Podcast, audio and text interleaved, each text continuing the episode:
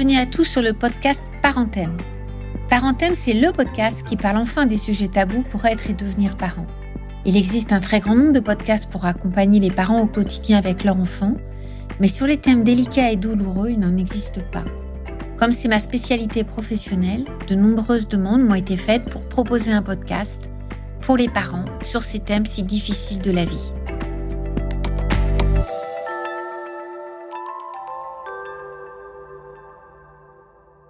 La participation des enfants endeuillés aux funérailles fait aujourd'hui débat, alors qu'il y a quelques générations qui étaient dans les usages que les enfants soient intégrés au rituel funéraire collectif, avec ce sens que le rituel funéraire permet de recréer une cohésion face à la mort, permet d'éviter d'être seul et permet aux proches de se savoir soutenus. Et pour les enfants, c'est quelque chose d'extrêmement important de savoir qu'il y a du monde autour de leurs proches endeuillés, qu'il y a de monde autour d'eux et qu'ils ne sont pas seuls.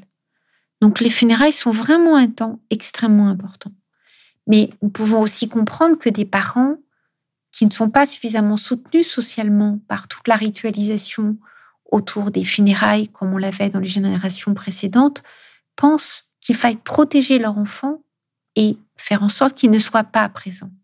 Sauf que dans bien des cas, quand les enfants grandissent, ils font un reproche à leurs parents de ne pas avoir été présents aux obsèques de leurs grands-parents, de leurs parents, de leurs frères, de leurs sœurs ou d'un ami.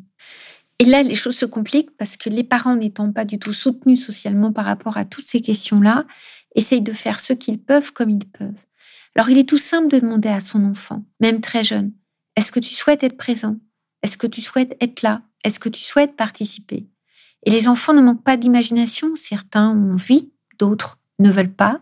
Certains sont tout à fait en capacité de le dire. D'autres vont passer par une fratrie ou quelqu'un de la famille pour dire qu'ils ont très envie d'être là ou au contraire pas du tout, d'être présents au moment des funérailles. Il peut leur être proposé de participer, qu'ils soient présents matériellement ou qu'ils ne soient pas là, mais qu'ils puissent être présents symboliquement. Il peut leur être proposé de faire un dessin, de laisser une photo, quand les enfants sont des bébés, des tout petits, il peut être mis une photo d'eux. En tout cas, tous les éléments qui permettent, quand ils grandissent, de savoir qu'ils n'ont pas été oubliés au moment du funérailles et qu'ils faisaient partie de cette communauté en tristesse, de cette communauté en souffrance, et qu'ils n'ont pas été oubliés, même s'ils étaient petits, même s'ils ne pouvaient pas être présents, pour des raisons qui appartiennent aux parents.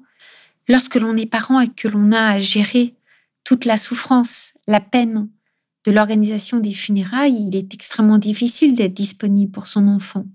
Alors soit on trouve un proche qui peut être là pour l'enfant, faire le relais, soit il n'y a pas de proche. Et à ce moment-là, c'est extrêmement difficile parce que si l'enfant, au moment des obsèques, a besoin de sortir, a besoin de bouger, a besoin de jouer, à ce moment-là, il n'y a personne pour s'occuper de lui et ça tourne souvent un véritable fiasco. Donc, il arrive que des parents préfèrent que leur enfant ne soit pas là. Ce qui est très important, c'est d'avoir prévu, d'avoir pensé, d'avoir organisé une présence symbolique de l'enfant. Ça, c'est quelque chose que nous ont appris les enfants endeuillés qui sont devenus grands et qui, dans certains cas, ont beaucoup souffert de l'impossibilité d'avoir été aux obsèques, même si pour les parents, c'était un temps important pour eux pour les protéger. C'est une autre question tout aussi délicate, voire plus délicate, qui se pose sur le fait de permettre ou pas à l'enfant de voir le corps. Voir le corps d'un défunt, pour un adulte et encore plus pour un enfant, est quelque chose d'important qui permet de matérialiser le fait que la personne est bien morte. Donc si un enfant le demande, il est important d'essayer de voir si c'est possible. il y a des corps qui sont extrêmement endommagés. À ce moment-là, on peut mettre un drap, faire une présentation avec le corps sous le drap. Il y a d'autres situations où le corps est totalement visible. Et là aussi, peut être important si l'enfant le demande, et si on lui propose, la plupart du temps, il va demander à voir le corps, que l'enfant puisse voir le proche qui est décédé. Contrairement à ce que beaucoup d'adultes pensent, il n'est pas du tout traumatogène de voir un corps si c'est bien accompagné. S'il s'agit d'ouvrir la porte, de pousser l'enfant dans la chambre funéraire et de le laisser tout seul face au corps, c'est quelque chose d'absolument traumatique. Et bien évidemment, ça n'est pas du tout comme ça qu'on accompagne un enfant. Il est important qu'un adulte aille voir la personne décédée, puisse revenir vers l'enfant, lui expliquer, par exemple, bah, mamie, elle est allongée, elle est allongée dans un lit, elle est allongée dans une grande boîte qu'on appelle un cercueil. Son corps s'est transformé, tu verras, parce que la mort transforme le corps. Le corps est froid, la personne a les traits qui et certaines fois, l'enfant ne reconnaît pas son proche décédé.